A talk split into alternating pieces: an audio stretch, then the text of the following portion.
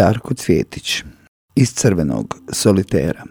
Jasno je da se opet jedan svijet srušio, da je sve izgubilo predznak, prvobitnu vrijednost, ljevica, radikalna ljevica, salonska ljevica, mlaki, neodlučni centar i prava raskošna paleta desnice, sve do otvorenog antisemitizma, antiislamizma, rasizma i vjerskog fundamentalizma.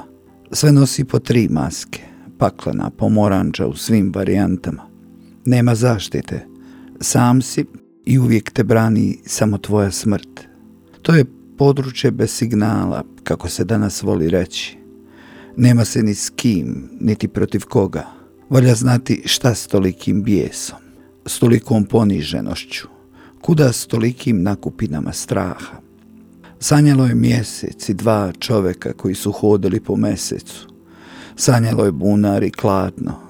Sanjalo je Volta Vitmena koji je odlučio da bude svi ljudi, kao spinozino božanstvo. Sanjalo je Jasmin koji ne može znati da ga sanjaju.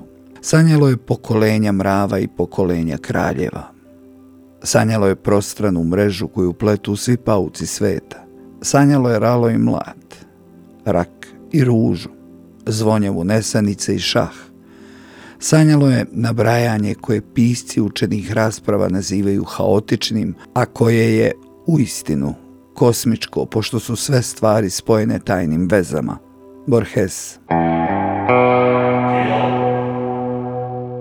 U njemačkom Tangerhuteu upravni odbor vrtića glasao je za promjenu imena vrtića Ana Franku u neko neodređeno, inkluzivno ime. Roditeljima je smetala Ana Frank, ime djetetovo. Taj se svijet srušio. U Njemačkoj, kažem lj. Zamislim, dječji vrtić ne smije nositi ime curice koja je otišla u dimu u ime iste te Njemačke 85 godina kasnije. Sanjalo je krv u pećini i tako je ostalo. Bez obzira na Mozarta, Einsteina, Kanta, Teslu, Skljabina, Ibn Hasana, Sofokla. Prije će se pećina sama okrećiti nego što će čovjek koliki iz nje izaći iz razloga koji nije lov, recimo isprepadan odlazećom olujom.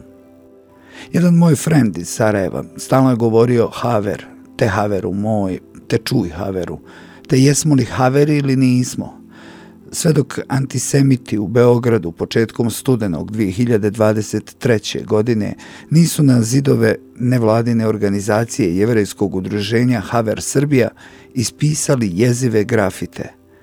Haver napolje iz Srbije, Haver nazad u peć. Bio je zbunjen. Pa to nije naša riječ, rekao je odjednom razočaran. Odsad govorim samo jarane, Haveru. Čelana sam šokiran otkrio pred sam rat. Imao sam 23 godine i upravo bio ushićen Beketom, Čelanom, Benjaminom. Pa brato ubijanje, rat, tri, četiri godine valjda.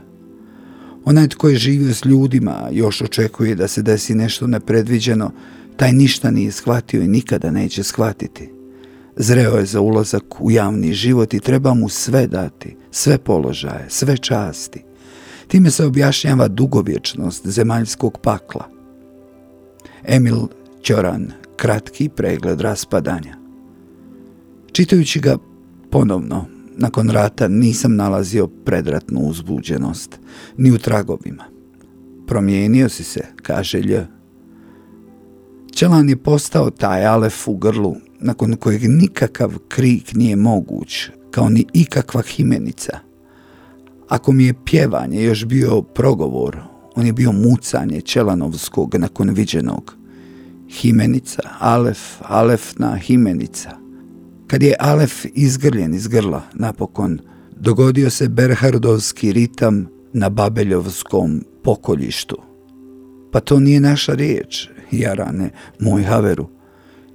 Izgrljen je onaj koji je iz grla izašao a izgrljen je i onaj koji je iz zagrljaja izašao. Radionica vještačkih ruža, škarice, rastegljivi najlon, rolnice i kalemi konca. Prva svijeća u novootvorenoj crkvi.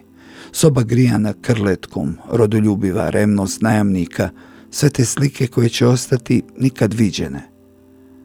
Kažem lje da sam čitao da su prije koji dan presadili nekome nečije oko. Gleda me. Oko? Oko? Starac. U moje doba u Auschwitzu, kad su nacisti ubijali u plinskim komorama, bilo je slučajeva da majke toliko pritisnu dijete uz sebe, da djecu ni otrov nije mogao usmrtiti, pa su bauljali iz komora kao anđeli na hrpi tek ugušenih. Njih su žive u vatre, krematorne. U moje doba to si mogao vidjeti. Šute. Na radiju glas Tom Vejca podsjeća na iskopine. Sin. U moje vrijeme, dok sam imao snajper, uspio sam s tri metka skinuti tri trudnice.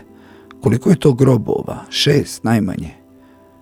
To si mogao vidjeti u moje vrijeme.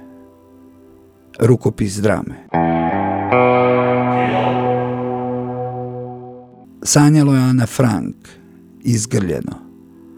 Brojanica pipana kroz gazu, moj haveru jarane.